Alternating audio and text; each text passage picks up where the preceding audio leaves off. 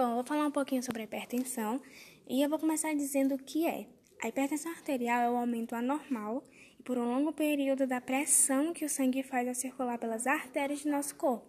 E o que causa a hipertensão, no caso, é a obesidade, o sedentarismo, o estresse, o tabagismo e a quantidade excessiva de álcool ou sódio. O sal na dieta pode desempenhar um papel no desenvolvimento da hipertensão arterial em pessoas que já têm uma tendência hereditária para desenvolvê-la. E é muito importante fazer atividades físicas porque ela tem algumas contribuições, como evitar as complicações de diabetes e hipertensão, é, infarto, AVC, neuropatia, entre outros.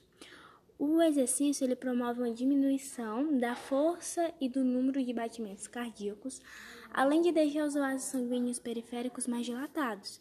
E para praticar atividade física é necessário que é, o mesmo esteja com a sua pressão arterial em equilíbrio, não, não descartando o cuidado de mantê-la sempre controlada durante as atividades. E a intensidade dos exercícios em hipertensos deve ser baixa permitindo maior sucesso na obtenção dos efeitos hipotensores, e os exercícios sugeridos eles devem ser predominantemente aeróbicos, como caminhar, como correr, pedalar, dançar, e isso tudo com intensidade leve a moderada, e entre 40 a 60% das captações máximas de oxigênio, com frequência cardíaca de 60 a 80% é, com a duração de 30 a 60 minutos por dia e no mínimo três vezes por semana. Se é, quando você segue esses exercícios, há uma diminuição de 10 a 20 milímetros de mercúrio na pressão arterial sistólica e entre 5 a 15 milímetros de mercúrio para a pressão diastólica e pode até levar a uma normalização da pressão aos hipertensos leves e moderados. Meu nome é Milena e eu fiquei com cardiopatia. O que é? É uma inflamação do músculo cardíaco que provoca sua ampliação e enfraquecimento. A condição compromete a capacidade de bombear sangue, podendo levar à insuficiência cardíaca.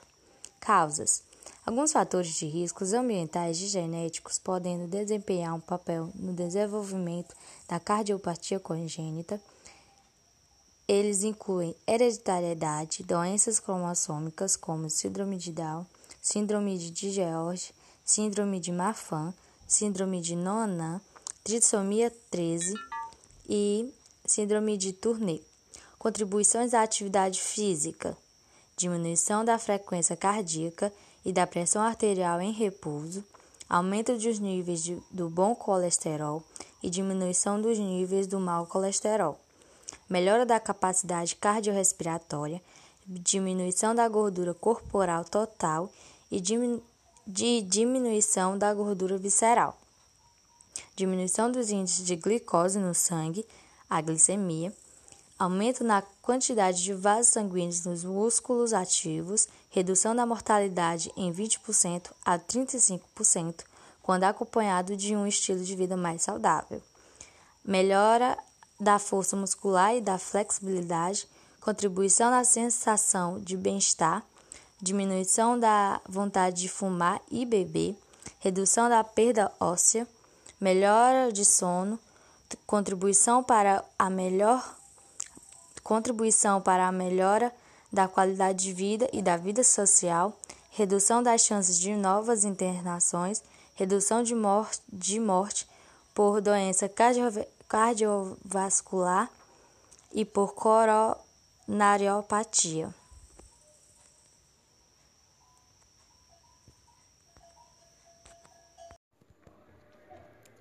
É, eu vou falar das doenças autoimunes, que é toda doença que ataca o sistema imunológico contra uma estrutura do próprio organismo, ou seja, é uma resposta autoimune. As causas das doenças autoimunes ainda são desconhecidas, a teoria mais aceita é que fatores externos estejam envolvidos na ocorrência dessa condição, principalmente quando há predisposição genética e o uso de alguns medicamentos.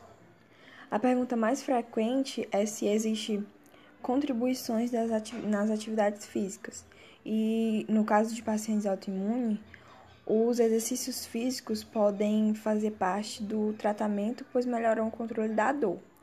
É importante dizer que o exercício é, não alivia de forma imediata e leva um tempo para ver esse benefício, mas proporciona sim melhor, melhora na dor e na qualidade de vida do paciente.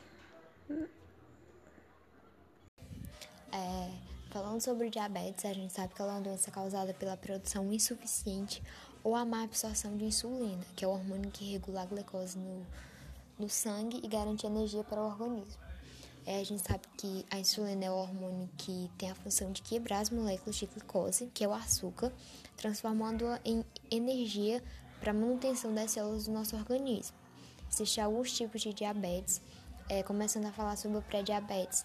Ele é um termo utilizado é, para indicar que o paciente tem potencial para desenvolver a doença, como se fosse um estado intermediário entre a pessoa saudável e o diabetes tipo 2.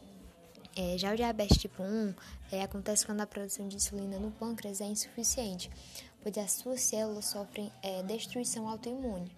O diabetes tipo 1, embora ocorra em qualquer idade, é mais comum ser diagnosticado em crianças, adolescentes ou adultos jovens.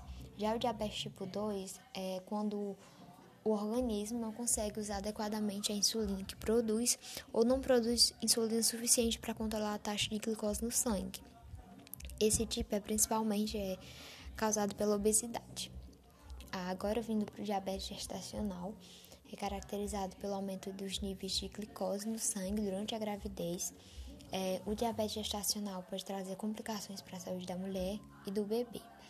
Vindo agora para as causas, é, a diabetes está diretamente relacionada ao sobrepeso, ao sedentarismo, aos triglicerídeos elevados, à hipertensão e a más hábitos alimentares. É, finalizando com as contribuições da atividade física, a gente sabe que o exercício físico feito de maneira regular e bem orientado é hoje o principal fator na prevenção de diversas doenças, como a obesidade, a hipertensão arterial, a osteoporose e o diabetes. E tem outros também. É, mesmo que aqueles é, que já desenvolveram tais doenças, a atividade física em algum momento da evolução do paciente vai fazer parte do tratamento, especificamente em relação ao diabetes. O exercício físico melhora o aproveitamento da glicose nos músculos, é, reduzindo muitas vezes as doses dos medicamentos utilizados e ajudando a prevenir problemas associados ao diabetes, como alterações na retina, vasos sanguíneos, é, nervos, rins e coração.